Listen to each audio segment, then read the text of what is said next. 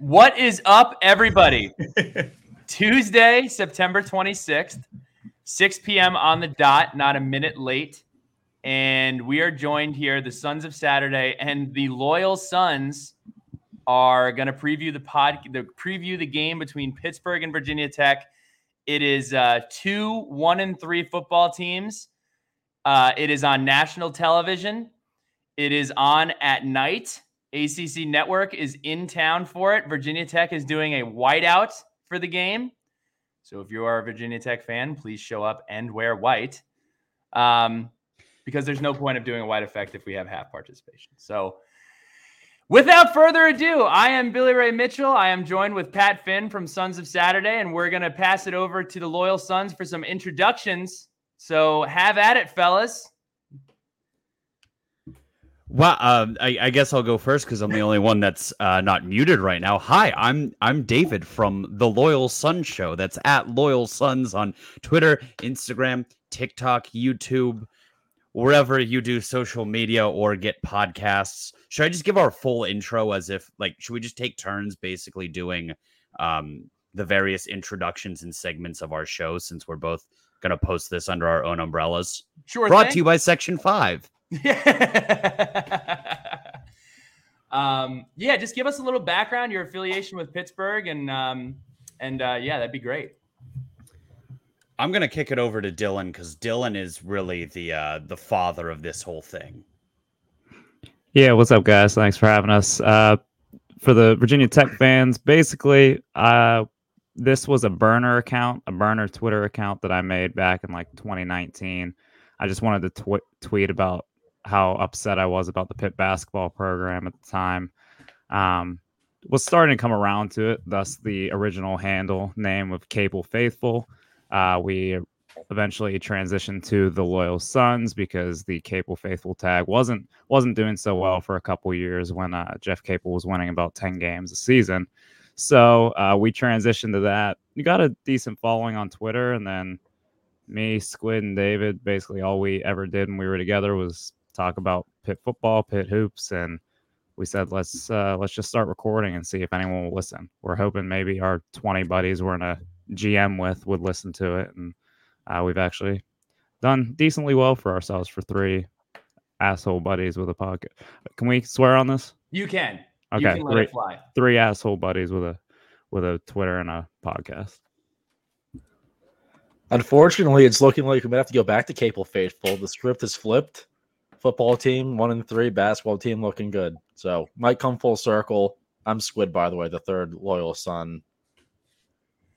And that actually leads perfectly into uh, into one of our haikus, Patrick. So why don't you, uh, for you Pittsburgh listeners, Hokie haiku, it does rhyme. You could do Pittsburgh poetry as well. Um, you don't have to hold yourself accountable to the syllables. Might be a little bit easier, um, but we'll uh, we'll kick it off with some haikus here. That was fantastic. Pittsburgh poetry. We nice love alliteration. Fly. Yeah. Well, Bill, since this is going on the Loyal Sons feed too, we should do a quick intro. Yeah, no, Billy Ray Mitchell um, played football at Virginia Tech from 2014 to 2018. Um, season ticket holder, love Virginia Tech football, basketball, baseball, all sports. And uh, we do a podcast called Sons of Saturday. Check us out at sonsofsaturday.com. Check us out on Twitter. Check us out on Instagram. Can't imagine many Pittsburgh people will be adopting it, but if you want to, you more than will. You're more than willing to. And for you Pittsburgh listeners, Salim Brightwell, who joined the show uh, a couple weeks ago, we were teammates in high school, two-time state champions in the state of New Jersey. I'm not sure if Salim won three, um, but uh, yeah, good friend of mine, and uh, I got a lot of admiration for Pitt. I have to say it. One of my favorite words to describe oh, programs oh, no. or describe people is grit. And I think Pittsburgh, maybe not as much this year as previous years, is one of the grittier cities in the United States, and it is one of the grittier programs around. So um, that is a hat tip to you guys and to Pittsburgh. We- I I disagree a little bit that we aren't gritty this year because I think gritty is defined by uh, enduring something that sucks. Like like what job comes to mind when you say like oh that's that that guy's gritty. He has a gritty job construction. Yeah, sucks. Sucks. And and you're gritty because you do it and you do it without complaining and it sucks. Gritty While fan do, base. Gritty fan base this year. Yeah. Yeah. So um, while we are complaining like a lot, like a lot, a lot, um, I'd still say it's pretty gritty that we're enduring this uh, Pitt offensive product. I would say the same. Now we did have to introduce the grit swear jar for Billy Ray in our Hot Wings and Hotter take, uh, Takes episode earlier this year. So uh, Billy, drop a couple dollars in there, Yep. uh, guys. Uh, I'm Pat. Great to uh, great to be on with you here. Uh, when we saw the Loyal Sons and Sons of Saturday, uh, we are not exclusive Two daughters as well. We have had uh, our fair share of Hokie daughters on the podcast over the past few years. But uh, I'm based in Charlotte, North Carolina. Both uh, my folks went to Virginia Tech. Uh, I graduated in 2017 and uh, also have season tickets up there with BRM. So uh, fired up. And with that, let's jump into the Hokie haiku and Pittsburgh Panther poetry. We got a submission from Pete McGee. Fourth most important team in city of Pittsburgh can't fill stadium. Wow. Throwing some jabs. All right, this next one, I'm going to let you guys take this one. Squid, if you want to read this next one, are you looking at the doc right now? No. Okay. Dylan, I preparation. Dylan or Dave, do you guys want to take it? I got it. Um, Virginia Tech is maybe the only team worse than Pitt is right now. That's Nate Schurman. Sounds like a, uh, a loyal Sons listener. And then uh, this last one, I actually wrote this one about an hour ago. ACC B ball schedules coming out tonight. It is almost time. I think we could all get behind that Hokie haiku. Got to check it out at 7 p.m. on the ACC network. They're doing the schedule release for both men's and women's tune in. We'll see what the schedule re- release looks like this year. As I know with football, it is always a four and a half hour production, and it only needs to be about 10 minutes. Now, really quickly, Pat, before all the keyboard warriors are are going to get upset that we have mailed it in on football, that is absolutely not true. We'll be at every single home game. We are going to Tallahassee. We are going to Charlottesville. Um, but we would be lying if we didn't say that it was rather exciting to see some basketball practice being had yesterday. So I did just want to I did just want to address that for everybody who's going to have some snarky comments about uh about that. Um, it's time to dive into some history. I want to say this. When Virginia Tech was was kind of crafting their, you know, who are the ideal people that we should play every single year, um, obviously the first couple that come to your mind are the Miamis of the world or the UVAs of the world. Um, and Pittsburgh was on that list for me. They were on there with North Carolina. I think we've had really, really fun, intriguing matchups every single time we've played. They've had stakes for the most part for somebody, um, and it's just been a fun matchup every every single year. Uh, it has been interesting though. It seems like there is sprinkled in just an absolute take you to the back of the shed and beat you up, beat you to death. Um, typically, to be fair, that comes from the run game of Pittsburgh. Um, so, Pat, why don't you uh, go ahead and hit on some of the high notes for Virginia Tech, and we can talk about uh, the other side of the coin as well. Yeah, we'll go back and forth here a little bit with some Hokie history and some Pitt Panther pastimes. So this is the first matchup where Tech and Pittsburgh are playing each other in this new ACC format without the Coastal. Uh, however, it does not get more old school Big East than Virginia Tech and Pitt. Uh, and you know, obviously, we've played each other 22 times in the past, going back to 1993. And when Tech took the hiatus from the Big East, you know, there was about a decade of no Virginia Tech and no Pitt football. But we are de facto rivals, and Pitt is one of the three uh, built in games every single year. We love this matchup.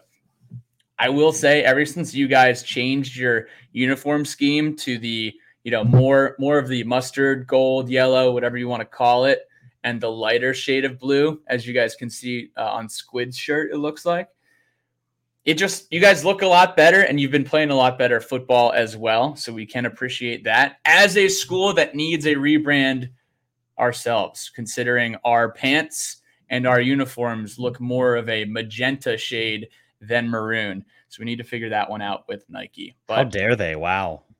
awful Yeah. Awful. Well, you know, if, if, the team's not winning, everyone complains about everything else, which you know is natural. So uh, I am going to, you know, rabble on about the magenta pants. 11 and 11 dating back to 1993 this is the this is the 23rd game so this is the uh, rubber match here uh, virginia tech is 7 and 3 against pittsburgh at home. Those three losses to pitt were 2002 2015 and 2021 pittsburgh has won the last three games. Uh, tech has not won since the 2019 28 0 shutout in the rain, which would but which was uh, Bud Foster's last game in Lane Stadium. Now, some- got, there has to be this has to be said. I did the inconvenient truths um, on the last podcast, and here is a very inconvenient truth. That was like the last meaningful football game that Virginia Tech has played in after the month of September. Was that football game? Um, Pat, you remember I wasn't sitting in section five yet. Pat didn't leave the stadium. Pat was sitting in the stadium, soaking in the rain. Everybody's covered, pruny, and it was just an awesome performance. But you know, since then, in 2019, Tech was seven and three. They win that game. They have a chance to clinch the Coastal the next week. They did not. Um, another inconvenient truth is that stop labeling that 2019 loss versus Virginia as a bad loss. That was a really good Virginia team. Um, but the last time Tech would enter November with a winning record except for the Mickey Mouse 2020 season where they were four and two, and then proceeded to lose to Liberty and the next three games after that. Um, so this is, you know, that is the last time, in my estimation, that Virginia Tech has played meaningful football before the, uh, you know, after the leaves have fallen off of the tree. You know who did leave the game early that day? Dylan and I, about halfway through the third quarter. Eh, I think the reason Virginia Tech won that game was because we were there there was a stretch, it was probably like six games straight where our friend group went on a road trip to a Pitt game and Pitt lost. Like we had not seen a Pitt road victory in like four years. Uh, eventually, we got off the schneid there. We did win some road games since, but that was one of the more brutal trips because we were eager to see Blacksburg, eager to see what we thought was a pretty good Pitt team play, and it rained and rained and rained, and we punted and we punted and we punted. It was it was bad. Yeah, we made it out of the stadium, and me and Squid are like trying to call a lift, and I think we hit like literally the last. We just hit the cutoff for when they were no longer allowing ride shares into the parking lot, so they could set set people up to leave. So we missed that, and when we finally decided we had to walk like a, a mile to civilization, uh, we just heard over the loudspeaker outside, number twelve has been ejected for targeting and that was that that echoes in my brain forever now when I think of seeing games in Blacksburg. Well, I, I have a story about that game. As I was at Sharky's after the game, um, and that whole game, I was like, "Yo, Paris Ford is a, is an absolute stud." I mean, this guy is is is hitting guys. He's just he's, he was all over the field that day. And my buddy Matt Rivera actually went as so far to say that Paris Ford is going to be a first round draft pick. I bet him on that that day. I won hundred dollars. That was a dumb thing to say. He's an undersized. Where was he drafted? Uh, he was not drafted oh. at all. Um, but and that's and Billy, I gotta say that's not the first time you've made a uh, a bet with your buddy about someone getting drafted and then not living up to the hype. Remember Sean Wade? You thought was going to be a first rounder. That is true. I did think that. Um, and then so I'm at Sharky's and I was in the middle of saying the sentence. I said, Man, Paris Ford is, and somebody who turned out to be his mother or, or aunt or somebody says, Paris Ford is what? Paris Ford is what? And I said, Paris Ford is a stud. And that's exactly what I was going to say. And she says, You're right. You're right. I was like, okay, we still won 27 to nothing. So, but um, yeah, that's my uh, that's my Paris Ford story we have a lot of Paris Ford stories, but we're gonna we're gonna save you the next 30 minutes and uh and keep on cruising right through. Very, very uh uh checkered legacy at the University of Pittsburgh. Good ball player. Good ball player. Certainly. Yeah, that, that was an exciting game. Uh, Bud Foster's last game. Norell Pollard had the scoop and score touchdown. Uh, we only allowed three first downs the entire game, or I think three third down conversions it was, uh, looking at the old box score. And then prior to the game, I think it was a defensive back or a wide receiver from Pittsburgh was trying to tear up the Virginia Tech uh, Hokies logo in the end zone. I remember that going out on Twitter from David Cunningham. Um, let's see what else do we got here. 2017, the goal line stand. Uh, Reggie Floyd had the rundown, and after you know four plays and game's over, 20 to 14, Virginia Tech wins. The team rushes onto the field, and Billy Ray Mitchell is seen as the cheetah in khakis sprinting to the other sideline. Pure elation. 2016, I was at this game Thursday night. Uh, it was my senior year. And after looking at these numbers that Virginia Tech put up, uh, it really just did not seem like it was real.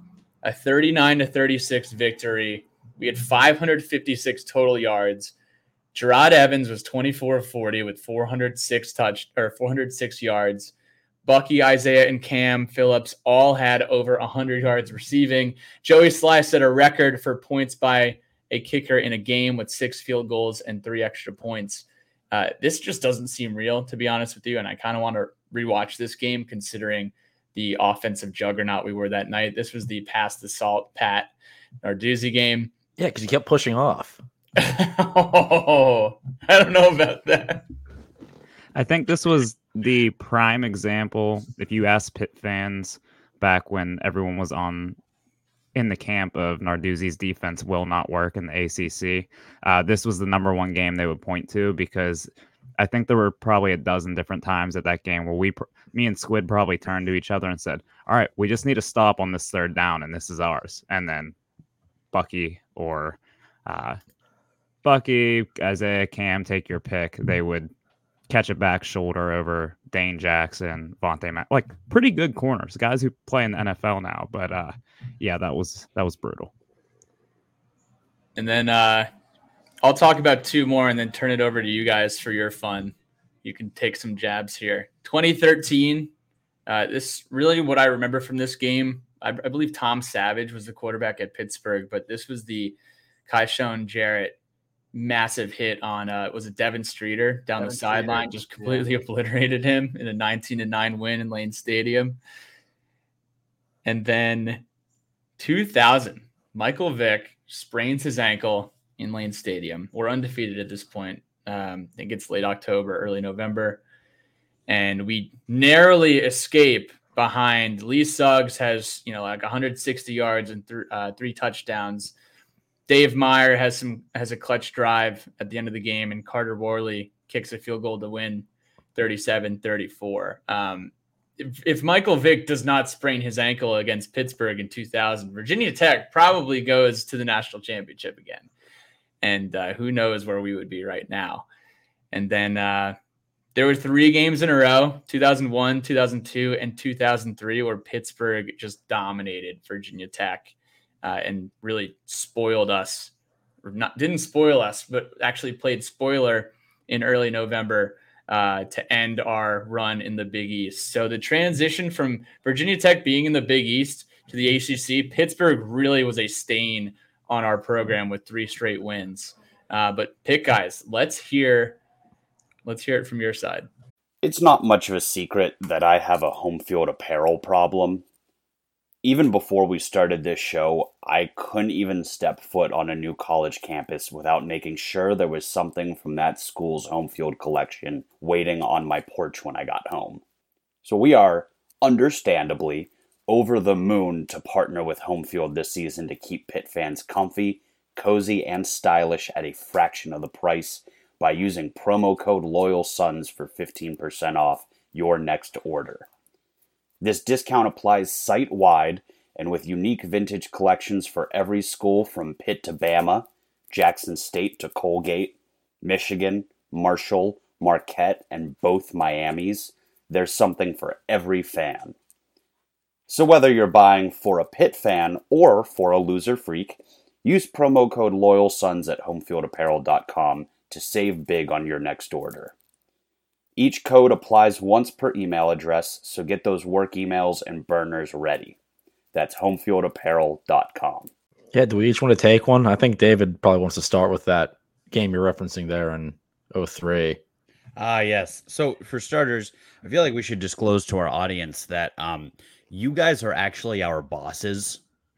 Um, so we have been threatened under penalty of losing uh, advertising revenue to not like run up the score on you uh, too bad. So please keep that in mind. Um, no, the one I I want to talk about very personal to me. 2003. It was the first college or NFL game I ever attended. I was I was but an eight year old boy, uh, and I went with my dad and my older brother. That was the game where number 25 Pitt beat number five Virginia Tech with a last minute touchdown from uh, recurring guest Lousaka Polite. Uh, great Pitt man, uh, great football man, great man man. Um, I think that was the last time uh, that game was the last time Virginia Tech was, you know, really relevant on the grand stage of college football. So, uh, yeah, I was just again for reference, I was eight and now I'm 28. I don't and know about that. Irrelevant in the grand scheme of college football. I mean, we're not now, but I mean, come on. Sorry, I- at least give I got the react. I got the reaction I wanted. I got the Okay, all reaction I wanted. Um, no, um, but that was that was a great one. Um, really one of the best Pitt wins of the last twenty years, and one of my earliest memories of being like, "Wow, this football thing is really cool. I'm going to let it dictate my happiness for the rest of my life." And then we have a bit of a lull here. So we go. We're gonna jump from 2003 to 2018. Uh, I know there's some other wins there, but these, I think this is more of our when we really came into our own as uh, Pitt's gonna dominate every Saturday we spend in the fall for the rest of our lives. Um, the 2018 game back at Heinz Field. Uh, there, I was actually reading, was able to pull up an article I read after that game, like a week after. This was like one of the most dominating performances by one Power Five team over another, like in the last decade. Uh, so Qadree Ollison and Darrin Hall combined for 421 yards on the ground. Um, Qadree Ollison made a permanent Caleb Farley shaped indent into Heinz Field when he stiff armed him into the turf on his 97 yard touchdown run. And Pitt averaged 13.9 yards per play on offense that game, which was the most in the FBA in the FBS in a 13 year span. Pat, you were at that game, weren't you? that was horrendous. 2018 was just like if you look at 2018 you're just like how how was our defense this bad like our defense was horrendous in 2018 and you look at the stat line from this game ryan willis had a pretty solid stat line 22 of 34 231 yards and three touchdowns and he ran for another 65 yards and you're like what went wrong eric Takuma, two touchdown catches and then you realize, oh my gosh, our rushing defense in 2018 was absolutely abhorrent. And you know, 2018 and 2022, essentially, you had you had uh, Ollison, and then you have Abanikanda. I'm sure you guys are going to talk about that. Um, this was one of the only. I think this was the first time I ever left a game early. Actually, um, like left before halftime, freezing cold, and we ju- we had a massive group, and we just sent it to Tequila Cowboy and just spent like the next few hours there, and had an awesome time. But uh, just a historic evening, um, pretty awful. Small world. We were probably a Tequila Cowboy too shortly after the game, so might have brushed shoulders, might have thrown some jabs after a, a big win because that was a big game for Pitt. It was early in the year or middle of the year, uh, big for the coastal race, Mm-hmm. and we'll go on to the next one. Another big rushing game. For some reason, Pitt can run the ball down Virginia Tech's throat at will lately. And last year, pretty one-dimensional team. Kedon Slovis wasn't looking like the sharpest quarterback in the Power Five. Uh, and it was kind of a sloppy game early on. Pitt was down against a Virginia Tech team that we thought we were a lot better than. And then we just kept giving the ball to Izzy, and he kept picking up 10 yards and scoring touchdowns anytime he got the ball. a couple of things on on both of those games. I'll start with uh I'll start with 2021.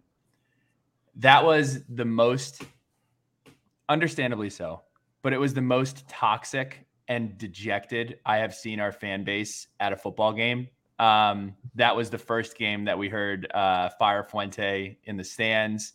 Uh, I mean, screaming obscenities, extremely upset. You knew the end was was was right there, and um, no, I mean, yeah, you just came in and you kicked our ass, and you did it again in 2022.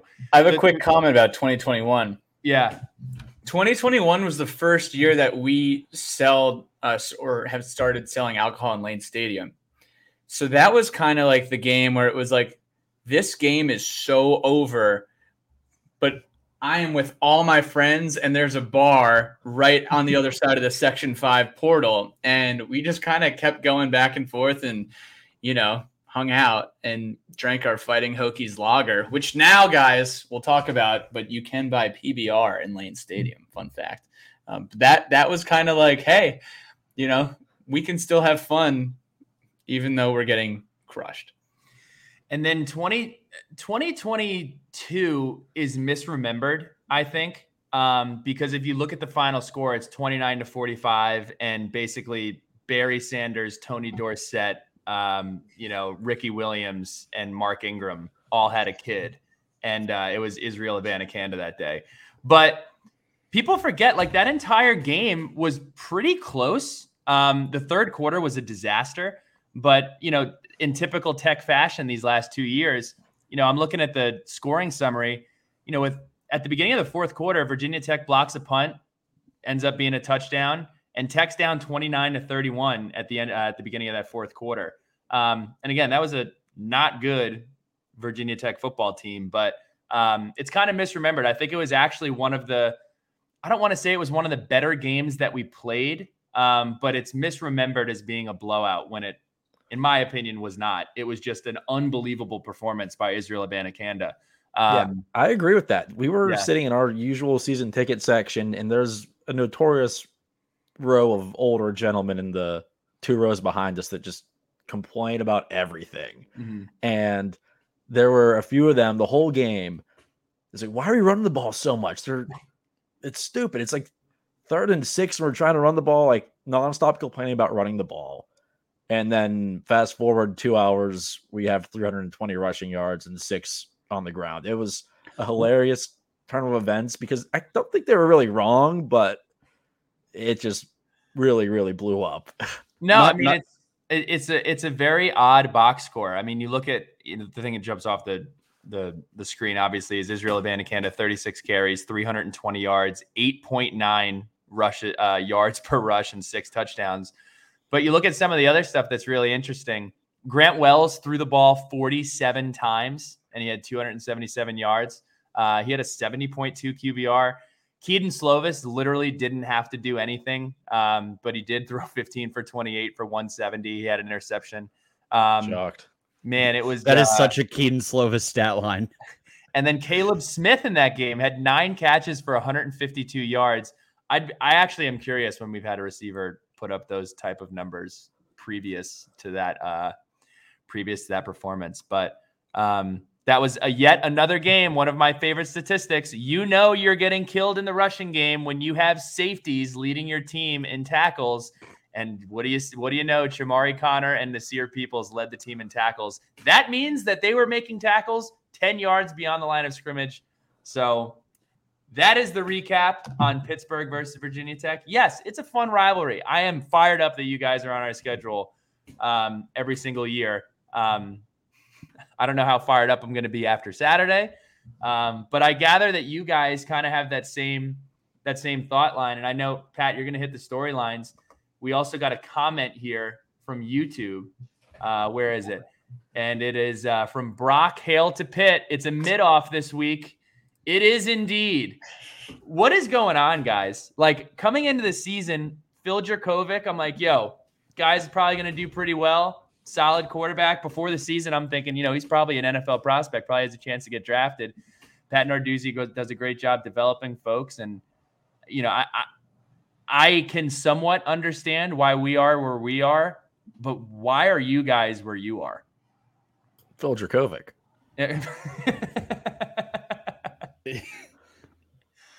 Squid, I'd counter that. I would say that last week proved that this is a Frank Cignetti problem.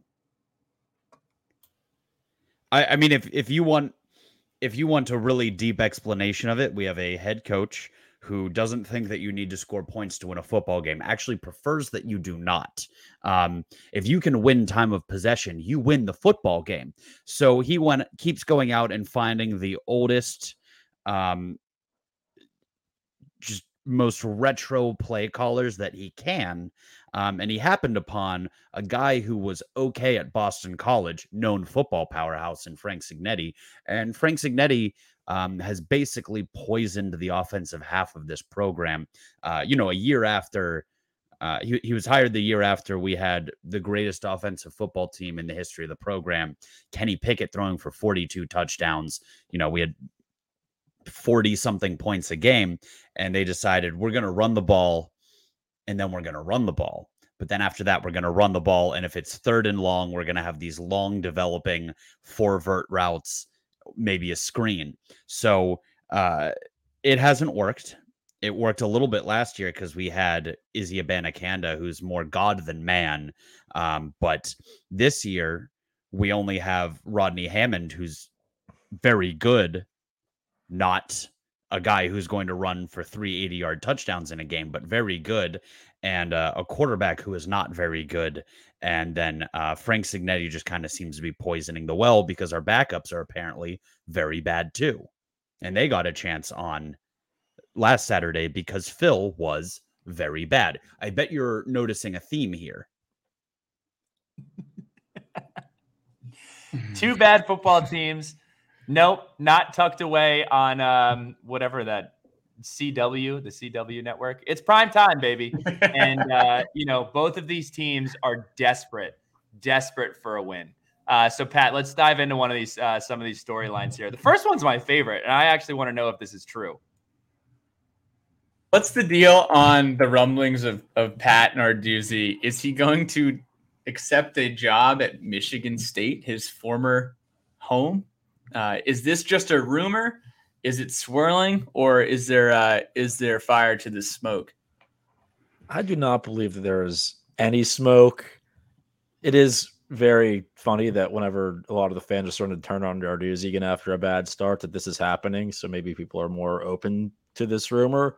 But he turned down Michigan State before, uh, back whenever there was an opening, was it four or so years ago? They came with a pretty hefty offer, and he said, "No, I'm I'm cool here. I hate East Lansing."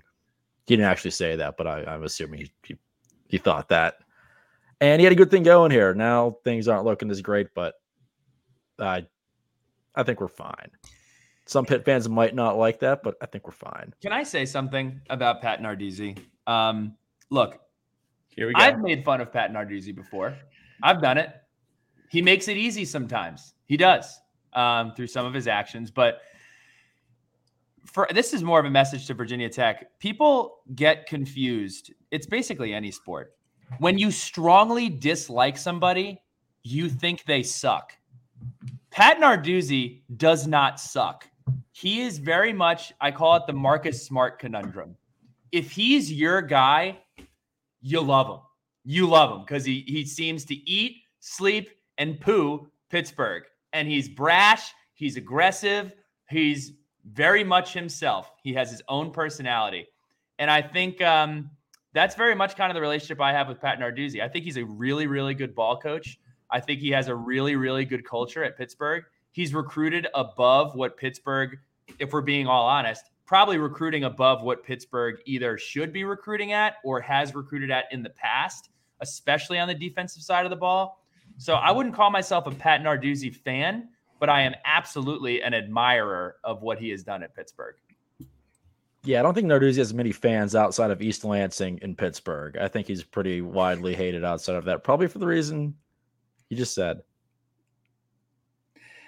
Good old Pat. Uh, Billy Ray, you mentioned that this game is not tucked away on the regional sports network, but rather it is in prime time at 8 p.m. on the ACC network. And you're like, wait a second, why? You have a, a one in three team and you have a one in three team, and the crew has already been to Blacksburg, and ESPN's coming for Syracuse Thursday night in a few weeks. So you're like, wait, what's going on here? Oh, well, if you actually look at the ACC schedule, Florida State's on a bye. Miami is on a bye. North Carolina is also on a bye. Wake Forest is on a bye. You got Louisville and NC State, which probably would have been the game that's on Friday night. You got Duke and Notre Dame in the prime time spot on ABC. You got Clemson and Syracuse on ABC at noon. And then that leaves Virginia at BC and Bowling Green at Georgia Tech. So So naturally, there was no there was no option. naturally, naturally, you know, We were the last girl at the bar at 2 a.m. you can say what you want about Virginia Tech, but Virginia Tech will put will put a football game in a great position to be on prime time because this game sold out like three weeks ago. So obviously, you're gonna get good ratings and you're gonna get a nice enter salmon and some solid production. Um, again, so that being said, let's talk about these teams. Let's talk about the football game. Pittsburgh comes in at one and three. You beat Wofford week one. Common, d- common win from us. We also beat Wofford last year, so you know might have to trade some notes. Uh, lost to Cincinnati week two. Uh, be larger, be faster, have funding. Is that what you guys got from it last year? yes, that's Okay. that's what happened. That's what happened. Um, lost to Cincy week two. Lost to West Virginia in the backyard brawl in Morgantown, and then most recently lost to Carolina in Acrisure Stadium last weekend. Virginia Tech for the Loyal Sons following. We are one and three as well. We defeated a lesser opponent in week one in Old Dominion at home, and then have lost the last three Purdue at home, Rutgers on the road, and most recently Marshall on the road as well. So something's got to give. Billy Ray, I know I know you, you're teeing up some cues. Yeah, no, I, I have a question. Um, I know that you guys hate Penn State. I know that you guys hate West Virginia. And I don't want to, you know, everybody kind of imagines themselves as like, you know, you're you're the hero in your own movie. But who do you guys hate in the ACC? Like who do you guys dislike? And that's not really more of a reflection on like you guys not having like a rival. It's just in the ACC in general, like who do you love to hate the most? Because I don't know if there's somebody. I think it's us. Do you guys hate us the most? Is it us? We're unrivaled. Okay, cute. But but who who do you like? If you had to power rank your top three teams that you hate in the ACC, who are they?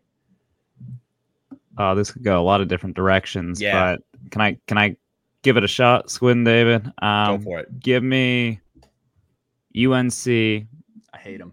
Miami, Virginia Tech, and that could go in that could go in any order. Um, the Miami hate kind of comes from we've had this weird rivalry with them where it's like we beat them when we're not supposed to, they beat us when they're not supposed to.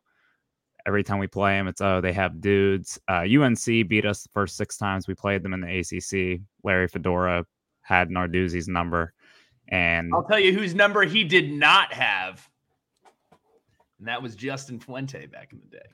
yeah, yeah. and A lot of good uh, that's doing them now. Both of them, I guess. so so it's us, Miami, and Carolina. Okay, that makes sense.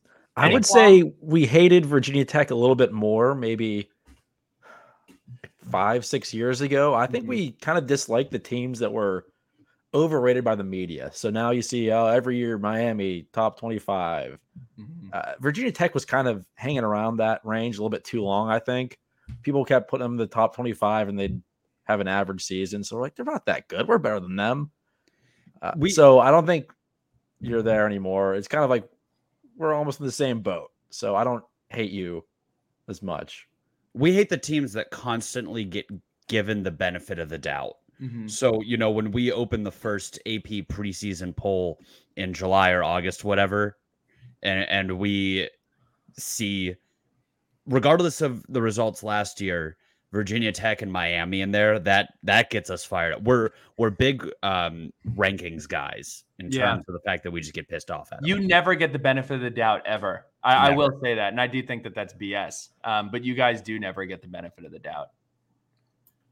Yeah, we, have not been in those way. rankings for a while. I'm just Yeah. Yeah. Just- I was gonna say So you guys have played your way gone. out of that. yeah. Damn. All right, more storylines. Wait, do you Uh, do you hate us back? Yeah. I don't. I don't hate you. I don't hate you the way that I hate UNC. I hate UNC because they're soft. Like I just I hate UNC because they're soft and they're always overranked. And I love I love I, I love showing that they're soft. I do love beating Pittsburgh. I do. Um, but at that same standpoint, Pat, I don't know if you feel this way. I'm never fired up to play Pitt. I was fired up to play you guys in 2019, but every other year I'm just like, damn, dude, we gotta we gotta play Pitt. Because you know playing Pitt is essentially, in my mind, playing Pitt is like playing a Big Ten team. You're gonna have a massive offensive line, Oh. you're gonna have a great running back, and you guys are gonna have a solid defense. That's basically what Now I hate Virginia Tech. See, you meant that in a nice way, but that is about as low as you could blow us. The Like- loyal sons Oh. hate the Big Ten. Really? Squid Well, well, you Oh. start to like it because if you stick around in the ACC for much longer, you're probably going to be in a bad spot. Oh yeah, we'd be a ten win team in the Big Ten every year. What? Wow. Wow. Maybe the maybe Yeah. the Big Ten West. Whew. Yeah, no quarterbacks in that conference. I'm going to have to look at Pitt's record versus the Big Ten while while Pat goes down the, the storylines. Pat, go Uh, ahead and There's a couple bowl losses with backup quarterbacks. We'll, we'll give you those.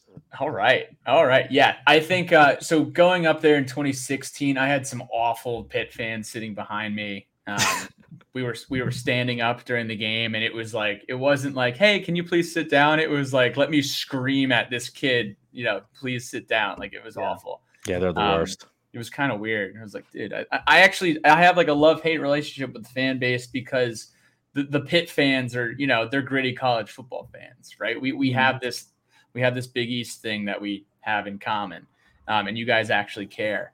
Um, but you know, the whole ever since you moved out of Oakland to um, to Heinz Field, Acrisure, I know things have been different too.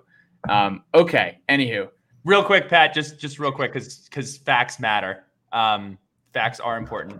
Pitt's overall record versus the Big Ten since 1972 is 11 and 20 with a winning percentage of 355. Um, you are two and 0 against Illinois, which is nice. Uh, one and three versus Iowa, 0 and three versus Michigan State, two and 0 versus Minnesota, uh, one and six versus Ohio State, and two and six versus Penn State. Um, so doesn't really stack up. Not sure if you'd win 10 games in the Big Ten, but hey, neither would we. We wouldn't win 10 games in the Big Ten either. So Give it three or four years, however long it takes for the ACC to fold, and we'll Yeah. circle back. that's right. That's right. so Matt Goncalves, I think I said that right. Gonsalves. Uh, good, yeah, Goncalves. but credit to you, that was pretty good. Yeah, you know, preseason first team All ACC went down last week, starting left tackle for Pittsburgh out. Is that a huge blow? Yeah. He, uh, I mean, this is a, an already kind of beaten up O line. Hasn't looked great this year, and we just lost our top guy. So yeah, it's it's not a great look. Yeah, I have known that Pittsburgh's quarterbacks have been under duress the entirety of the year, and this obviously is good for our defensive line, which needs to put pressure on a quarterback. But let's talk about quarterback for a sec. Phil Jurkovec. No, no, no, no, no. no. We're we're good. Phil, was he booed at home? Did that happen? Quite a bit. He's been booed multiple times at home. Yeah. Okay. And so on the road in- in West Virginia, everyone booed him. We'll lead in with that. I know Phil Jurkovec has known to talk a little bit. I remember when he uh, went to play at Notre Dame last year, there was some stuff on social media that he posted that was kind of strange. And he's a local guy from Pittsburgh. So, you know, you kind of have that hometown hero feel, but then he gets on the field and kind of seems like anything but. This is not Phil Jurkovec's first game against Virginia Tech. He's been a college student for a long time. This will actually be his sixth game against the Hokies as a member of three different teams. And in games that he has actually played, he is one and two as a starter. You talk about 2020. Uh, he went 28 of 51, threw for 345, two touchdowns and two interceptions uh, in a loss um, when he was at BC. 2021, arguably a top five worst game in the Fuente era. Phil Jurkovec only went seven of 13 for 112 yards and an interception. Um, not much was going for any Hokie game, any Hokie fan who was at that game in 2021 at Boston College. I, I just feel for you. And then last year in Lane Stadium, 15 of 28 for 135, a touchdown and a pick. We sacked him like six or seven times. And this year, you know, kind of more of the same, right above 50% at 46 of 90 for 583 yards, four scores and three picks. And we know he got hurt in the Carolina game early after getting off to a great start, it seemed. Uh, I didn't watch the game, but just, you know, checking out the numbers. Is he confirmed out this week? Is that still up in the air? I know it was concussion protocol from getting uh, hit on a targeting call. Pat Narduzzi will not hint one way or another. Um, the closest hint we got was that Nate Yarnell, our third string quarterback, will be more prepared to play this week. Direct oh. quote from Coach Pat. So I don't think we'll know until kickoff. I mean, that quote alone kind of made me feel like they're they're prepping him to come in if is not ready to go. But quite frankly, I I have as good an idea as you guys do right now. And we can share our hand a little bit at the quarterback position. So our third string quarterback, Pop Watson, um, who a lot of people before the season, I gave Chris Riekert a lot of grief. A lot of media members have been national media members have been asking, why are you guys not playing Pop Watson? To me, it's because he's 176 pounds, um, but has a live arm, really athletic. He was suspended last week. He is now back with the team. Um, so he's in the fold. What'd he do? Uh, we can we can let the people guess, but um, from you know we'll leave we'll leave it at that. But he's back after a week. He's after he's back after a week. Um, handled what he needed to handle. Pat put it out. Probably had to do some sprints, um, but he's uh, he's back with the team. Um, and then Grant Wells, who was our starter early on in the year. I think personally, number one, if he was healthy, you probably still go with Kyron Drones because of what he adds to the to the run game.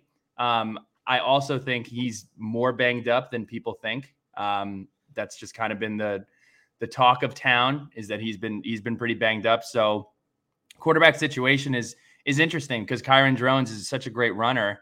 Uh, great is you know he's a good runner. He adds running to the uh, to the fold for Virginia Tech. But if he gets hurt, not really sure what Virginia Tech does if he does go down. So that's kind of the quarterback situation at Virginia Tech. So we should try to knock him out of the game. I bounty, suppose. Bounty I, suppose I suppose so. Um, we're gonna jump into some lines here. Some were submitted. Pat, see if you can get any from Grant Watson because I know there are some in here.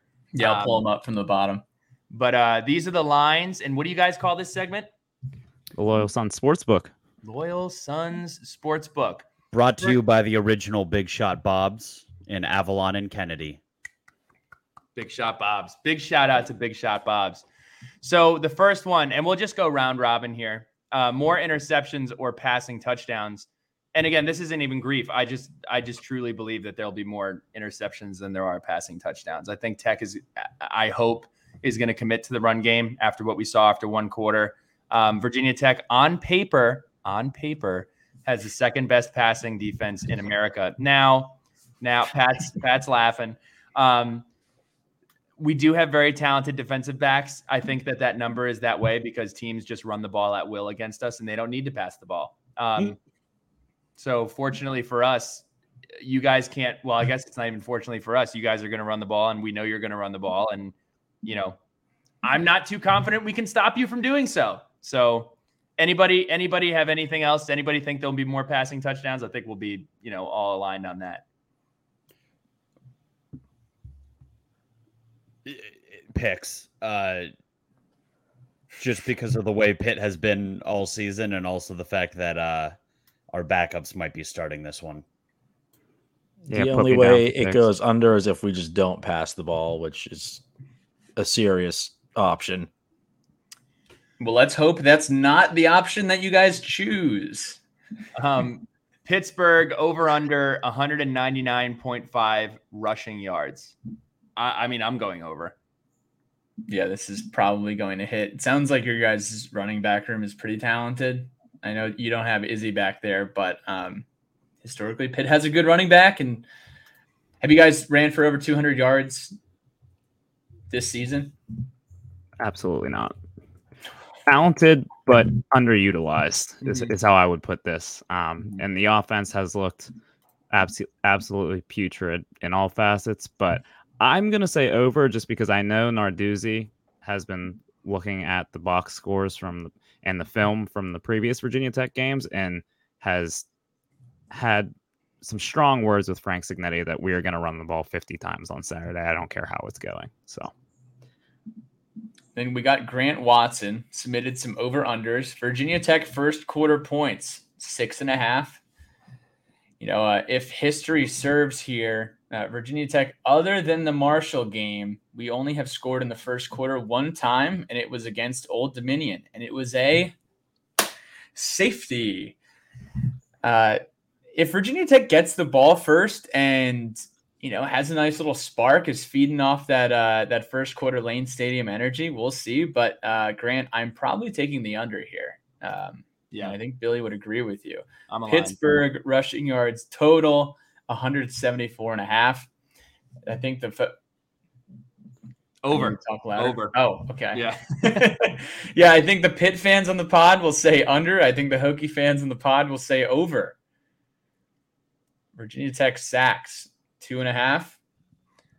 I'll go over on that. I think this is going to be a, a serious defensive, just discuss. I think this is going to be a disgusting game. I hope that I hope that the sickos committee is uh, has this on their watch list because they absolutely should. Um, I can see both teams getting after the quarterback just with you know how bad our offensive line has been thus far. They've been okay in pass protection, but um, yeah, I, I can see that. I, I can see that going over. Billy, you know how uh, you have a jar you put a dollar in every time you say the word gritty? Yes. Uh, we have the same thing, but it's the phrase rock fight. Yes. And Pat Narduzzi loves his rock fights, and this is going to be a rock fight. Yes. Absolutely. I would much have I would much rather have a Pat Narduzzi rock fight than a Justin Fuente three and a half hour stomach ache. Yeah, that's true. It's going to be both. Um, and then rounding us out here, Pitt total points 23 and a half. I'm going to go with a, a, a, a very smidge over, and you'll hear that in my score prediction, but I, I'll, I'll say over. I'm saying under. Okay. Yeah, I'm just I'm just looking at the loyal sons, and I'm just like these guys these guys are going to say under, and I'm going to agree with them. Uh, the lines for the game are Pittsburgh minus two and a half, and the over under is a barn burner 39 and a half. I mean, I, I, feel like every single week we read the over unders for Virginia Tech. We're, we're previewing Iowa. Um, that's just kind of, it's kind of where we are right now. So great company. Um, I guess we can, I'm going to give you a little elevator pitch on what our offense is, and then you guys can ask us questions. Here, here's the thing with our offense. Our offense is not very good.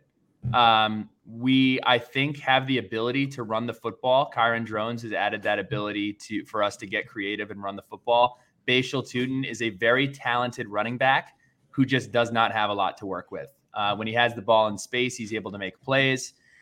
As far as the offensive line is concerned, not good. Uh, Virginia Tech is one of the worst rushing teams in the country. We're one of the worst third down teams in the country. Um, we are one of the worst scoring touchdowns in the red zone teams in the country. Um, so that's that's pretty much the offense. As far as the wide receiver room is concerned, Ali Jennings going down has been a huge, huge issue for us. Um, players for you to look out for would be the Gosnell brothers. They've been pretty productive, good at catching the ball in space and, and falling down. They're kind of like, you know, catch, get out of bounds, catch, get tackled guys. Uh, Da'Quan Felton has kind of stepped into that one, one and a half role. Young player, really, really big. When you see him on TV, you're going to be like, oh my gosh, this guy's massive. Um, just a little young. And then Jaylin Lane is kind of, I don't want to call him a game breaker, but he's he's fast, he's sure-handed, and he's probably the most um, probably the most reliable wide receiver we have without Ali Jennings in um, with his injury. So that's kind of uh, that's kind of the preview of our offense. Do you guys have any any questions on yeah, that? I'll fill in some gaps too. Jaylin Lane has been battling a hamstring injury that he suffered in the Purdue game. Um, him and Ali Jennings got hurt within a quarter of each other, and these were, you know, two of two of our biggest offensive gets in the portal over the offseason. Um, so he will probably, I don't know if he's full go right now. He, he did play last week, but I think he had one or two catches, was, you know, not necessarily an impact player. Dae'Quan Wright is a big body tight end, whereas number eight. Um, every single time the ball is in his hands, he does register a first down. It seems like I know he had a pretty good game last year at Pittsburgh. And then just to just to offer a little bit more about Bhayshul Tuten, our running back, uh, super effective in the passing game. Uh, we got him four or five balls last week. You know, had like 45 or 50 yards receiving, and just really did not get enough touches. Um, you know, probably had eight yards per touch, 10 yards per carry. Uh, was using him really well in the first half, and only gave him you know four or five carries in the second half. Um, so this is an offense that has been depleted by injuries uh, at this point in the season at, at quarterback, at wide receiver, and on the offensive line as well. Uh, a, a, ton of issues on the offensive line um, where we just have guys standing like this, blocking nobody. It seems when you when you run the tape back. So um, so yeah, have, have fun. What uh, yeah, what kind of questions do you guys have? Um, or you know, what have you guys seen from us on offense so far? Is Grant Wells starting? I would I would venture to guess no. I would be I, I would say Kyron Drones is is going to be the starter.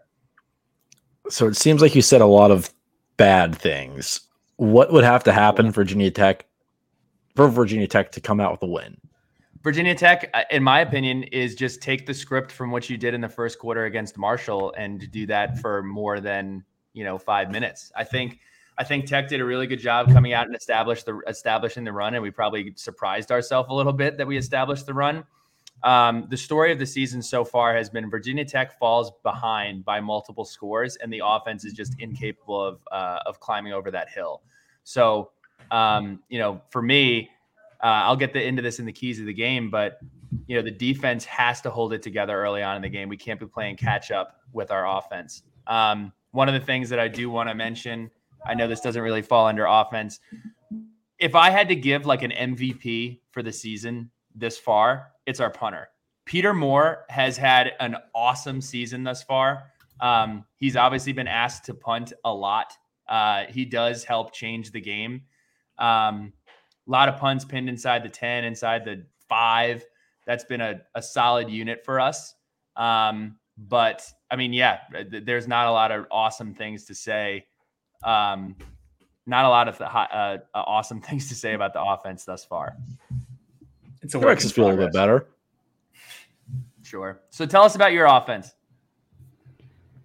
I think we talked enough about how Phil Jurkovec, our quarterback room doesn't look very good. Everyone was calling for Phil to be benched, and he finally put together like a pretty solid first half. I think a big part of that was us figuring out a little bit of a balance between running and passing and keeping the defense off guard because the weeks prior, it's like they're gonna run, they're gonna run, and it's gonna be third and long, and we can blitz them. They'll make a terrible pass. Very predictable, but we were a little bit unpredictable against UNC. We scored a little bit in the first half. And the backup quarterback, Christian Veilleux, who everyone was calling for, came in and threw two interceptions and looked very uncomfortable. Just trying to make a play. Sure. So quarterback play, not good. We talked about Matt Goncalves being out the offensive line was supposed to be a strength this year, but there have been guys that are hurt. We have freshmen starting. It's all kind of jumbling around. So that's kind of a wild card. We don't know what the wide receivers are like because they don't get the ball. All we do know is Gavin Bartholomew is one of the top tight ends in the country and is severely underutilized because we can't get him the ball enough. Yeah, Gavin Bartholomew is currently averaging 24 yards per reception. Problem is, he only has nine receptions on the year. And if I had to guess, I don't have the pro football focus numbers in front of me. That's probably on like 12 targets. Flipping the page over to the defense, uh, I'll give you the elevator pitch on Virginia Tech's defense. Um, we have a very talented linebacker core. We have a very old defensive core. I mean, Norell Pollard, who had the scoop and score against you guys in 2019, is still on the team. Uh, he is still here. Mario Kendricks, who escorted him to the end zone is also still on this team. Um, but we have just not been able to. I mean, there's no other way to say this other than we're just not gap sound. Um, we have a transfer defensive end from Florida, Antwaun Powell-Ryland, extremely talented. Uh, we just have a problem setting the edge and keeping contained. Uh, that has been better against Marshall and um, against Rutgers, for the exception of the backbreaking 56 or 58 yard touchdown. Um, but teams have basically came every single week. We've played one dimensional quarterbacks who are run first, and they have ran the ball on us as much as they've wanted to every single game. Um, the, as far as impact players go for the defense, Keli Lawson, one of the most freakish athletic people that you'll probably see all year. Um, again, I think he's still learning the position. Uh, he has basically been being productive off of instinct and talent. Um, he was a wide receiver when he got to Virginia Tech and he got moved to linebacker. Um, so he's still kind of learning the position. But that linebacking corps and that defensive line, we've been waiting for them to show up at the level that we expected. Um, last year, the defense was one of the bright spots of that season. Um, and that that's pretty much it. I mean, we we've just had a really we've basically every single game had one quarter or a half where the defense will tighten up. And at the end of the Marshall game, that was the second half. Did a great job. I think the last four drives for Marshall when we were trying to come back in the game, we ended in uh, we had them either turn the ball over or go three and out. Um, but we haven't put together a complete game yet. We also haven't been tested through the air at all. Um, do have talented defensive backs, but nobody's ever had to really open up the playbook and throw it on us because they just run it on us at will. So I really don't know what our pass defense is, other than I can say that we're the second best in the country according to a statistic. So that's our defense. Questions? So, if we don't have a quarterback who can run the ball, do you think we can just hand it to our tailbacks who can they can get the job done? Probably. Yes. Okay. So we'll we'll try to transfer that info to Cignetti because for some reason our our stud tailback still hasn't had more than 15 touches in a game. Um yeah. If you're listening, this is a fun game. I mean, this is a fun. I, I haven't been on a podcast before where both teams were kind of like, "Wait, you suck too." We, So we it's been, it's been kind of interesting. This one's um, gettable. Yeah, this one's gettable. So um, it's going to be interesting. I think. I think. Um, yeah, it's kind of like that scene in The Office where everybody's holding up the fake guns, and you're kind of like, "How's this? How's this going to play out?" um, so uh, that's very much what this uh, what this looks like. Um, impact players, I didn't mention him. Mansoor Delane was a freshman All American. Again, hasn't really been tested through the air because teams haven't had to run, haven't had to do that.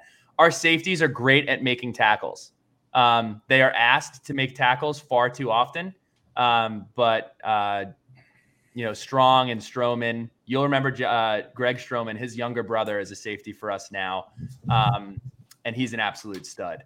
Um, so you know, uh, the superstars, quote unquote, of our defense thus far, in my opinion, have been our safeties because we are asking them to do so much. Yeah, If you're- know that. Uh, we had a safety with 18 tackles against West Virginia. Great. He's a great tackler, but Yeah. why is he in position to do that so much, like we Yeah. talked about earlier? So maybe this is a game where the four safeties combined for like 55 tackles. Should have been on our uh, over unders. I like that. If you guys are watching on YouTube, you'll see in my description it says Keyshawn Burgos legacy game. Uh, that is one of our defensive ends. And you know, if I know anything about Pittsburgh from the last hour and two minutes we've been chatting, is that you guys cannot uh, hold off your uh, hold off DTs or defensive ends from getting the quarterback. Can this be the game where Virginia Tech gives Pittsburgh's quarterback hell in the pocket or out of the pocket, whether it's Keyshawn Burgos, whether it's Powell Ryland, as Billy Ray mentioned as well, Cole Nelson, or you see Mario Kendricks and Norell Pollard, Pheldarius Payne, who had a great game against Marshall, Josh Fuga clogging the middle and uh, getting through uh, to the quarterback as well. But yeah, um, Squid, you guys talked about uh, the safeties at Pittsburgh would love to hear a little bit more about the guys up front and the guys in the middle as well. Uh, what's going on with the Panthers on D? I think the reason we think a few of these games on our schedule are gettable is we think our defense is pretty good. I'm gonna chalk up the UNC game as a wash because we had no offensive attack to support the defense. We gave up 41 points, whatever. But I think our defense can keep us in games. I think they can steal a few games for us. So I'm confident that we'll be able to stop the run. And apparently, mm-hmm. VT doesn't have much of a passing attack. So if we can key in on the run, the Pat Narduzzi special, if we stop the run, we win the game. That gives me some hope.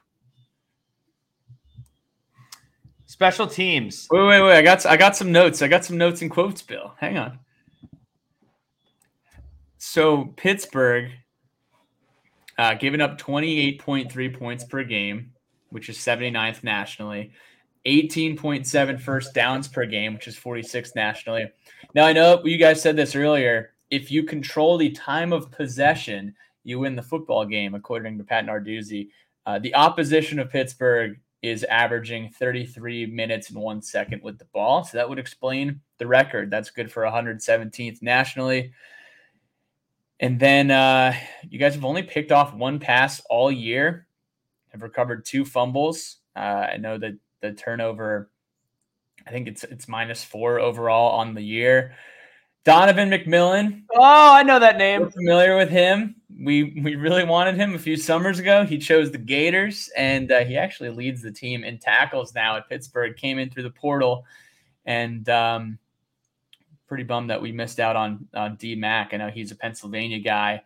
Uh, Javon McIntyre, another safety, 28 total or 22 total tackles, and then Solomon DeShields, 21 total tackles. Um, so DeShields and Shane Simon, it sounds like, are the guys in the middle, and then um, the big boys are Samuel. You guys got some fun names. Lola. Yeah. Lola. So, so let me give you a rundown on that front seven real quick. So the Shields and uh, Brandon George and Shane Simon, they're, they're the ones leading in tackles. The guy who's gotten all the hype for the last two preseason camps, Bangally Kamara, he's our guy, and he's the one that we're waiting to like have that game where it's like, oh, this is why we've heard so much hype about him. Um, he's the one that everyone points to on the defense. It's like that guy should play in the NFL in a year. Um, but we haven't really seen that play out on Saturdays. And then on the D D line, Andy's hurt th- just throwing that out there. Also, he had he has been he was in a boot last week, but recurring theme. Yeah, recurring theme. Uh, and then if you look at the D line, we've got a ton of experience up there. We've got three six year seniors rotating at D tackle. Um, we've got a fifth year senior on the end, Nate Temple. Dayon Hayes was a big recruit, fourth year guy. So a lot of experience there, or should I say, a lot of years in college. Uh, Temple and Hayes really getting on the field more because they were behind a bunch of guys who have now moved on to professional football. Um, but kind of missing those playmakers on the D line that Pitt's had in years past, the Calijah Kanceys, Jalen Twymans. Uh, so we're not getting that same type of production from the D line. I also think it's partly because they're playing catch up in a lot of these games, um, and it makes it a little tougher to pin your ears back. But um, there's the defense we think is pretty good, but there's still a lot that we want to see to feel a little better. But I don't know how much better we could feel right now with this record. What's up with this guy DeAndre Jules? Because just you know, looking at looking at YouTube, I feel like he's he's definitely had his fair share of press conferences. Um, is he an impact guy, or is he just you know someone they're putting in front of the cameras?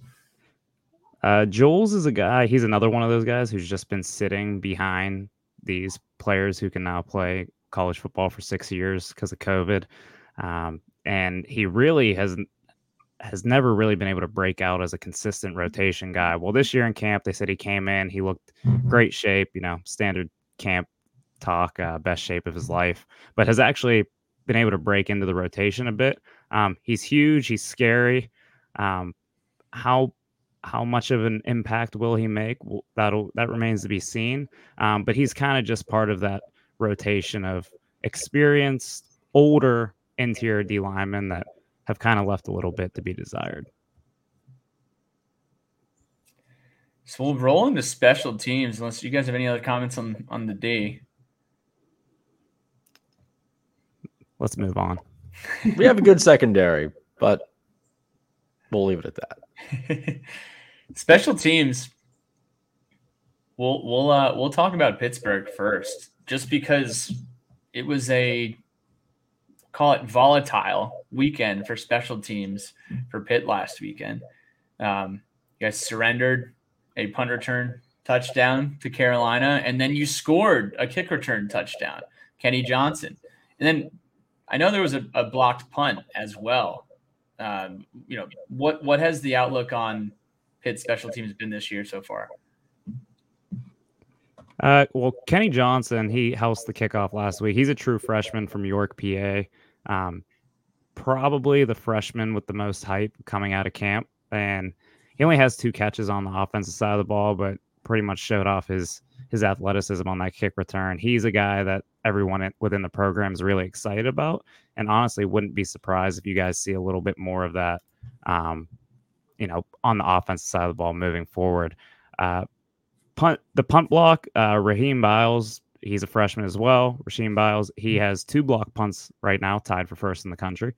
And uh, in the kicking game, we've got Ben Sauls, who if you remember the Sun Bowl last year, went five for five, hit the game winner against UCLA. Um, has had mixed mixed results this year so far, um, but I mean he's a reliable older kicker. Uh, and then that that punt return last week that was that broke our back. That uh, that pretty much was when I think we all looked around like, okay, we won't be winning this one. Um, Andre Powell, he's the special teams coach and the running backs coach. I think there's some mixed thoughts on how good he is at either of those uh, from time to time, depending on how those groups are performing. But um, it's it's a long call from last year when we were trying three different punters uh, throughout the span of a game late last season. Now we just have one punter that we use all the time, which is good. He's a Nepo walk on and he hits bombs. Caleb Junko, baby.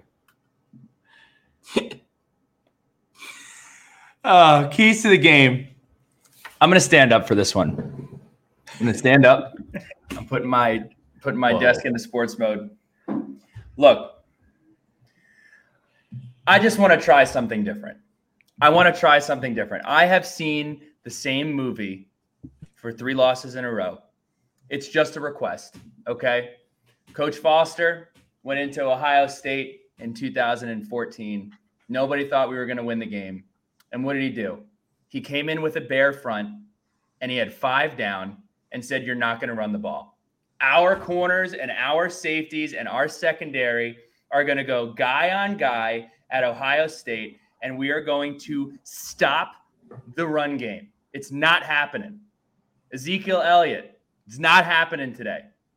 There's no Ezekiel Elliott on Pittsburgh's football team, as far as I know. So for the last three games, we've given up 179 yards, 256 yards, and 214 yards. On paper, we have the second best pass defense in the country. I want you to take Jenkins, I want you to take Strong, or I want you to take Stroman, and I want you to put him in the box. I want you to load the box and say, hey, Pittsburgh, you're not going to run the ball today. We're going to make Philly J have to throw the ball through the air. And if he throws for 900 yards, that's fine at least we lost in a different fashion. Or maybe, maybe, maybe we'll win the game because we will try something different. This is not a key to the game, it is a request. Please try to stop the run. Was that the Shai McKenzie game you're referring to? It is the Shai McKenzie game I'm referring to. A recruiting win over the state of Pennsylvania, getting him down to uh, getting him down to Blacksburg. And then what happened? I mean, he beat Ohio State. You know, worth it. It was worth it was it was worth it for as long as he was on the team. Um, but... Give that one a Google if you don't know what we're talking about. But uh, we'll we'll move on from there. don't step on my lead, bro. Stop the run. Stop the run today. There's so many people hitting the Google machine right now. Um, Pat, what is your key to this football game? Uh, we saw the success last week and then we went away from it, but get the ball to Bhayshul Tuten get the ball to Bhayshul Tuten, and also let Kyron Drones move left and move right outside of the pocket. But let's get Bhayshul Tuten going again in the passing game, and let's give him more than nine carries, 20 mm-hmm. touches for Tuten, TTT. Uh, I also got some keys here. You need to feed off the energy of this home crowd. We need body language to improve because it hasn't been good when we watch on TV and it hasn't been good when we're sitting there in our seats and looking across the field. Need to see some leadership emerge from this football program. Who is going to bring our team up from a three game losing streak? Um, and then getting to the quarterback. That's that's really it. Getting to the quarterback and no busted running plays is uh, your key to the game from the Virginia Tech side. That's what the Sons of Saturday say, but what do the loyal Sons have to say? David, you're first. All right, so the uh, Pitt Panther key to the game: leave Frank Cignetti Jr. in Allegheny County. Dylan, your turn. Give your good players the football. Rodney Hammond, very good running back. Give him a lot of touches. Gavin Bartholomew, very good tight end. Quite possibly the best player on our football team. Give him a lot of targets. I haven't seen a whole lot of it, so this might go with David's point in point one of leaving Frank Cignetti behind or get in his ear and tell him that he needs to get his playmakers the ball. Dylan kind of stole my key of the game. I was going to specifically say give those two the ball, so I'll expand on that a little bit. Be unpredictable. When we played West Virginia, everybody in the stands knew what play was coming. And after the first drive, West Virginia started putting eight in the box and blitzing up the gut. We couldn't do anything. Same thing against UNC. We had a good first drive, mixing up a little bit, but it's a theme. After the first couple drives, defenses figure us out. All it takes is like one sit down on the sideline with the team huddle, make a quick adjustment, and boom, you got us figured out. So be a little bit unpredictable. I like what we did last week with Phil with a lot of play action, quick passes. Against Cincinnati, for some reason, we thought we were Oklahoma State with Mason Rudolph and James Washington and tried throwing it deep all the time. Clearly, doesn't work. So uh, keep Virginia Tech's defense on their toes a little bit. I know we're not going to have a good passing attack, but at least try to have that threat. Score predictions. Oh, Guys, uh, we've learned a lot about Pittsburgh. You guys have learned a lot about Virginia Tech. It does feel like we are looking in a mirror right now. Now, that is not to say that there are a lot of young guys on both of these ball clubs that are getting very valuable game experience. It sounds like you guys have a true freshman who's doing a lot of great things. We have uh, guys on our defense getting some some good uh, good opportunities out there as well. That being said, I'll kick it off on our side here. I had Virginia Tech losing to Pittsburgh 20 to 17. Uh, and then the more I learned about Pittsburgh and the more that I found out that you guys are actually very similar to Virginia Tech, Virginia Tech is playing this football game at home. And uh, I, I am going to pick Virginia Tech because you guys are are playing a quarterback that likely you know is not going to have a very good time. You just lost your left tackle, who's probably one of the best players on your team. So I'm actually flipping the script, and uh, I have Hokies twenty to seventeen. Billy Ray. I mean, I fully anticipated coming into this podcast um, picking us to lose as well. Uh, I mean, you look at the rest of the schedule. Florida State's on a bye week right now. We play Florida State next week. I I I, I just really don't want to go through another week of losing with another week of losing staring us at the fa- in the face next week. And I know I have no impact on the game with my score prediction at all, zero percent. Um, I'm going to follow Pat. I was originally predicting us to lose the game 16 to 24. I'm going to go with Tech winning this game and not feel very good about it, but I'm going to go with Tech winning the game 24 to 20. The over hits, Tech covers, and Twitter is less of a absolute cesspool, horrible place to be um, for at least a, a week. So I'll go 24 to 20 Virginia Tech. I can kick it off on our side. If you think I'm going to come on here and look Billy and Pat in the face and pick Virginia Tech over Pitt, you're dead wrong. Um, I think it's going to be an ugly one. Both teams sound like they're having their struggles, and it's like we said, someone needs to win, and both teams need a win. Um, I'm going to go 20 to 14 Pitt. Under hits. It's an ugly one. We might even get some surprise showers down in Blacksburg. Wouldn't surprise me.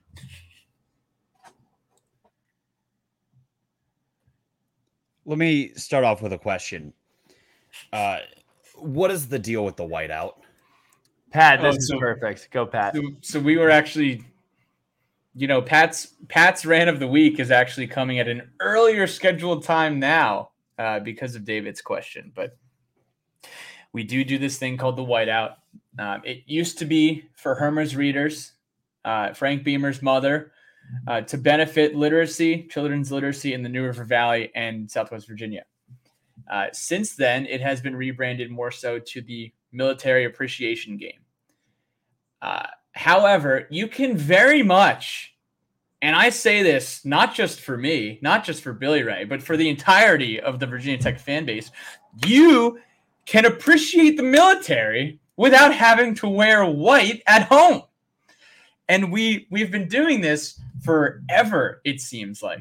I, I think the first whiteout game was maybe like 2005 or 2006 like it, it's it's probably a 20 plus year tradition at this point.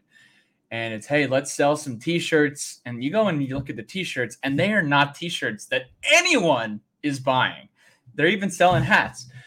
There are so many better ways that we can honor the military and appreciate the military than wearing white at home on primetime television the last time we did the white effect or the white out or whatever you want to call it was in 2019. The last time it was in primetime, 2019. On a Friday night, ACC Network crew was in town, and we lost to Duke 45 to 10. Um, the white effect is awful. So I, I could I could ta- I could continue to talk for the next 10 minutes about this, David and team. Um, we are not Penn State. I don't know why we do the white effect. Half the time, we don't even wear all white jerseys during the white effect. I don't even like our white helmets that much. That's it. hot take on the on the helmets, but I could I couldn't I couldn't agree with you more on the whiteout. And and I think I think I think the problem with it is, and I understand Penn State wears blue, but so many people wear maroon on game day, and it just if you don't have full participation, it just looks poor. It, it does not look good. I'm going to wear white. I'm assuming Pat will wear white because you know we we you know we'll we'll we'll do what you ask us to do. Take a stand, Pat. Um, yeah, Pat's, Pat's. We're Yeah. neon. Can we just do I'll like a wear white. camouflage out instead? I would actually be more for that. And I'm sure a lot of people in Southwest Virginia would be down with a camouflage out for the military appreciation. I think that would actually be kind of cool. You're welcome Yeah. for the free game, uh, athletic department. Um, but yeah, no, it's bad. It looks bad. It's uh, we don't play well when we do it. Um, and uh, yeah, so that's it on the white effect. Well, the last time this many people wore all white in Virginia, that got ugly too. Pitt 28, Virginia Tech 17. David is not pulling any punches today. Uh, Squid, go ahead. Uh, Yeah, David, you're fired. I went down swinging, Billy. I can't top that. It's going to be a weird, ugly game, so I'm going with a weird score. Pitt wins 19 to 16. I don't know how we get there. Maybe a bunch of field goals, maybe a safety, block punts. Who knows? If that doesn't say rock fight, I mean, 1916 equals rock fight. You look up rock fight in the dictionary, 19 to 16. hmm All right. Um, we'll open this up for everybody. Um, so if you're if you're watching live, feel free to shoot questions or shoot um, game day suggestions. But uh, this is for all of the Pittsburgh people that are making the trip to Virginia Tech. Um, just things that you have to do. Pat, do you want to do you want to kick that off? I'm more than happy to. All right. Let me delete the note on the white effect rant. So, uh, you know, you guys have, ex- I know, okay, so Squid and Dylan, you guys have been. David, you have not. Is that correct? Mhm. That is correct. Okay. Well, first of all, welcome. Hope you have a fantastic time. You are going to meet some very kind people. Every fan base does have a-holes. Uh, hopefully, you don't meet any of them on Saturday. I think uh, as a collective, we do have a very kind and welcoming fan base, even though, you know, Pittsburgh, this is a long time uh, rivalry dating back to 93. Uh, let's see, plenty of places to check out downtown. Um, you know, you got all day long to hang out, tailgate, check out the sights and scenes. Um, but I want to kick things off with doing a little campus tour. You know, maybe maybe myself and Billy Ray will give you the classic walking backwards. This is where I lived freshman year. This is where I studied my business classes. Blah blah blah. Uh, we have a very pretty campus. Um, check out the pylons. Check out uh, the Virginia Tech uh, 416 Memorial. Check out Burruss. Obviously, the the way that the Virginia Tech athletic uh, facilities are set up is very complementary to the campus. It's right next to where the students live. So, you know, you get all your freshmen um, living right next to the, uh, the basketball arena and living right next to Lane Stadium. Want to talk about downtown a little bit? Uh, you can go to the cellar, get an awesome bite to eat, check out Sharky's, I definitely recommend going to top of the stairs and trying a rail. You do have all day long, so just pace yourself if you try a rail, but a TOTS rail is definitely on what many would say uh, the Blacksburg bucket list. Um, go to Benny's, try a slice at Benny's. If you don't get to Benny's in town, you can actually consume Benny's in Lane Stadium. This is new for 2023, uh, but Benny is, you know, it's a pizza pizza that's like this big. Um, they're actually branding all up and down the East Coast now, um, and they're founded in Virginia Tech. I think they have like 30 locations now. Um, the Virginia Slice is what it's known as. We have a Benny's in Pittsburgh. I'm pretty sure. I think it's Yes, the same one. Mm-hmm. There you go. That's uh, that's some ACC loving we're showing you guys. How They about it? Biggest pizza box I've ever seen. Yeah. Is that the one Danish tried to eat the whole pizza? yes, and then he threw up the everywhere? challenge. Yeah, okay. Yeah, it's really hard to eat a whole one of those. I'm told. hard? It's it's near impossible. Uh, let's see. What else do we got? Um, there's no Big Al's. Can't send you to Big Al's. If you could go to River Mill. River Mill is right around the corner from top of the s- stairs. You could try what we like to call a river bomb. It's an Irish car bomb. Souvlaki. If you guys like, you know, Mediterranean or Greek euros, Souvlaki is like essentially this whole hole in the wall place that's been in Blacksburg forever, and they have unbelievable Euros at Souvlaki. Definitely ru- running, uh, recommend running in there and trying a Souvlaki Euro. Bill, you want to take tailgating? Yeah, tailgating's fantastic. Um, you can just beep bop around all of campus and all around the uh, football stadium. For those who have never been there, again, the athletic facility is nestled right on the edge of campus.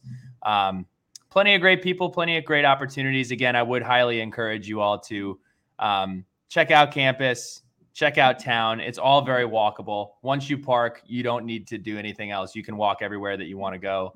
Um, so, I mean, that's kind of the lay of the land there. Um, that's pretty much it. I mean, it's a great place to watch a football game. We do have an awesome entrance. Try to get into the stadium early. Uh, Pat and I, we're maybe a little bit on the early side. We get in about an hour early. Um, but you know, definitely 30 minutes before kickoff, you want to be in the stadium. You don't want to be caught up and and miss any of the pregame festivities. So that's absolutely something that you want to do. Yeah, I will say too. Um, Dylan and Squid, did you guys go to Center Street or did you guys like check that out? Check out the scene over there prior to the 2019 game? We were at Center Street, right? It's Squid. It was with like all the. There's a bunch of apartments over there, and there's like uh, A sea of people. a sea of people. Yeah, it's Yeah, like a, you walk through the woods to get to the stadium from there. Mhm. Mhm. Yeah, yeah. Well, there was so it was raining all day, so we actually played a 11 on 11, not football game, a single play of football, only with a Natty Light can, 11 on 11 Pitt fans versus Virginia Tech fans, and it was pretty electric. Not gonna lie. I'll Who send you won? Guys the- Pitt fans. We I think we got a pick six. Yeah, we intercepted the beer that was thrown. Yeah, well, 2019, you guys were going over there as adults playing against our uh playing against our student bodies. And maybe we need Damn to get, right. maybe we need to get adult on adult. Bunch We'll of six-year seniors. we'll we'll schedule that um in a couple of years. And Pat, new partner alert, new partner alert. I was gonna say R and R Wellness. This is gonna be our probably our Sunday activity. We're going to this new place uh, in it's it's pretty new in Blacksburg. It's called Renew and Restore Wellness. Uh, it's the perfect place to go after a night out. You have a big time night out in Blacksburg, spinning, nausea, headache, hangover, some cryotherapy. You need the energy back in the system. We're actually going to head there on Sunday. We're going to get some good content. We're going to check out R and R Wellness. uh, down South Main. So um, pretty fired up for that. This will be our first time. So Easter egg to all the listeners. Stay tuned because we're excited to uh, to get down there. Absolutely. Letters from the lunch pail. Pat. Oh, I think I think Pete uh, Pete McGee. We already answered this about the Virginia Tech versus Pitt rivalry. I think mm-hmm. um, he says, "Where does the Virginia Tech versus Pitt rivalry stack up in each fan base's most important rivalries?" I think you got you got tradition and you got history between these two schools, and you got fan bases that respect each other. Kind of a love hate thing. Um, I, I yeah, we're not excited about the Pitt game, but we're excited about the Pitt game, and I think a lot of folks would agree with that.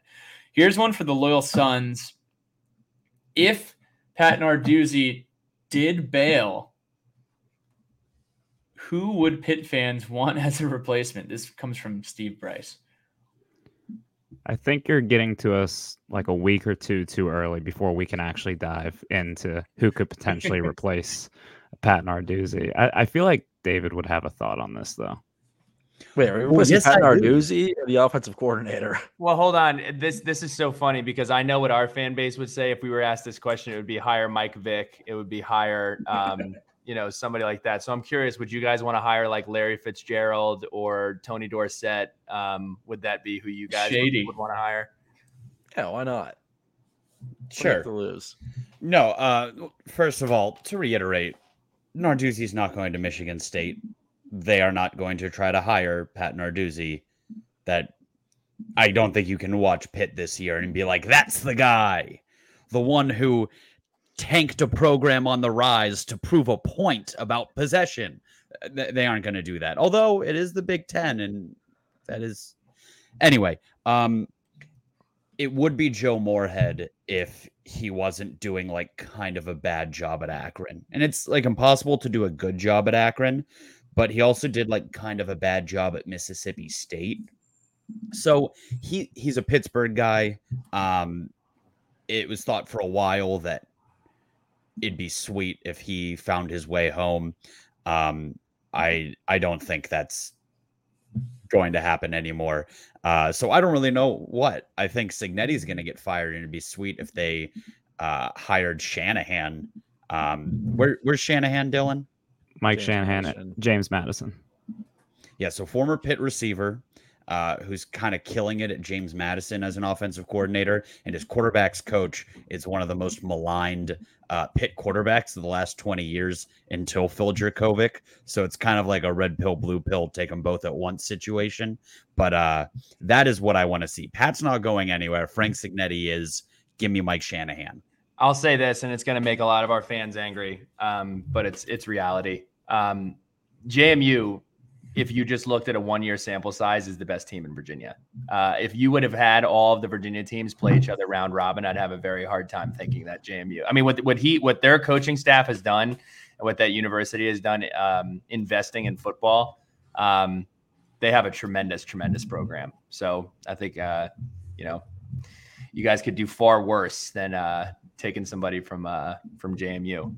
But look at this. We're spending five minutes talking about replacing a coach who is likely not to leave. I will be using that soundbite, David, though, if he does take the uh, Michigan State job. Um, last question from Joe Rogers. What candidates would you propose for someone coming in to fix the offense, whether it's a Jerry Kill type or a new OC or a co offensive coordinator? Um, yeah. Uh, you can steal the Mike Shanahan pick. Yeah, that's true. That's the one thing I, I, I my answer to this question is I think the biggest problem that we have right now is just a lack of experience on the playing field and with the microphone being on the head. And I would love for somebody like a Jerry Kill to come in and whether his role is sitting in on meetings, uh, proposing play calling, or honestly taking over play calling. Um, if if that's something that they wanted to do, I personally am not big on replacing a coordinator completely in the middle of your season. I, I don't know of many times that that has worked out well. Um, so I, would love to see Tech get somebody to come in and and advise. Um, in in any way whatsoever. I'm literally I've done zero prep on this question. I, I'm just gonna throw something out there, and I want to see Pat just live react to it. I don't even know if he has another job that he would be willing to walk away from. I mean, would you be willing to bring in like brace yourself? Would you be willing to bring in Bryan Stinespring to advise and help recruit?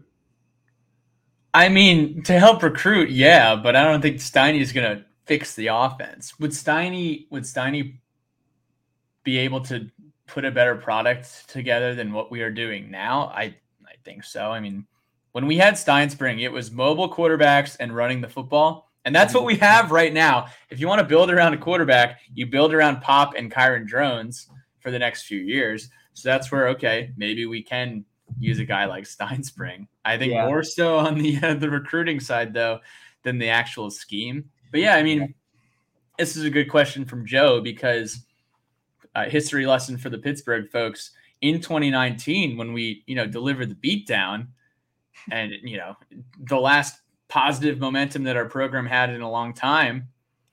About halfway through the season, we hired Jerry Kill as like a, you know kind of like a consultant, and he helped fix our offense. And we had Hendon Hooker, and we had some great weapons, and it was sunshine and rainbows for a little bit.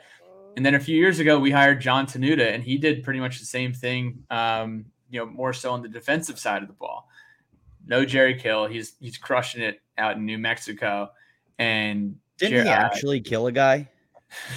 no, that was Brick. Brick killed the guy. Fun fact: uh, After that beatdown against Pitt, our friend's uncle was at the bar and happened to be sitting next to Jerry Kill, and they shot the shit, had a few beers for a while. He he told him all the dark secrets about the coaches that he liked and hated.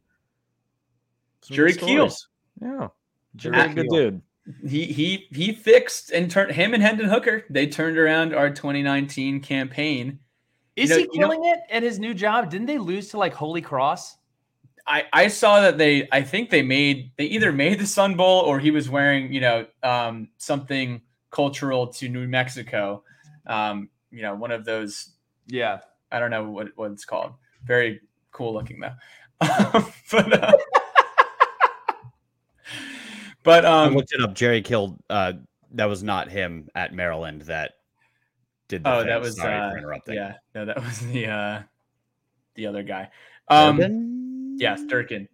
Durkin, Uh, who whatever. coincidentally, his nephew was my roommate in college. Oh, DJ Chris? Yeah, Chris. Chris Durkin. Chris So, Durkin. I don't think he killed somebody. I don't want to put that. I don't want to put that. it was involuntary. Yeah, I don't. I don't think that he murdered somebody. Um, but you know, just, just you want to put that. Do want to put that bow on it.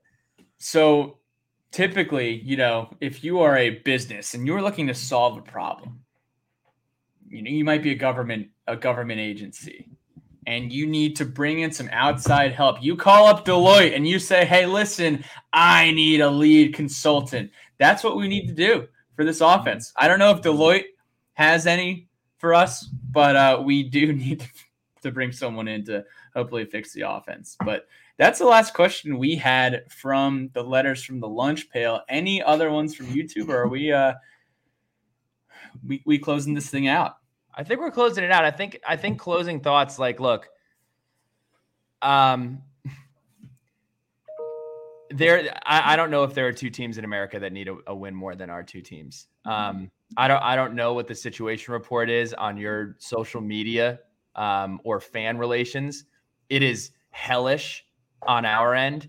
Um and I guess this is, you know, a really interesting game to have on prime time. Uh, if you just, if you can, put a post-it note on your screen over the records and just watch the game. And I think it's going to be a competitive game with a lot of fun storylines, um, with a really fun uh, environment.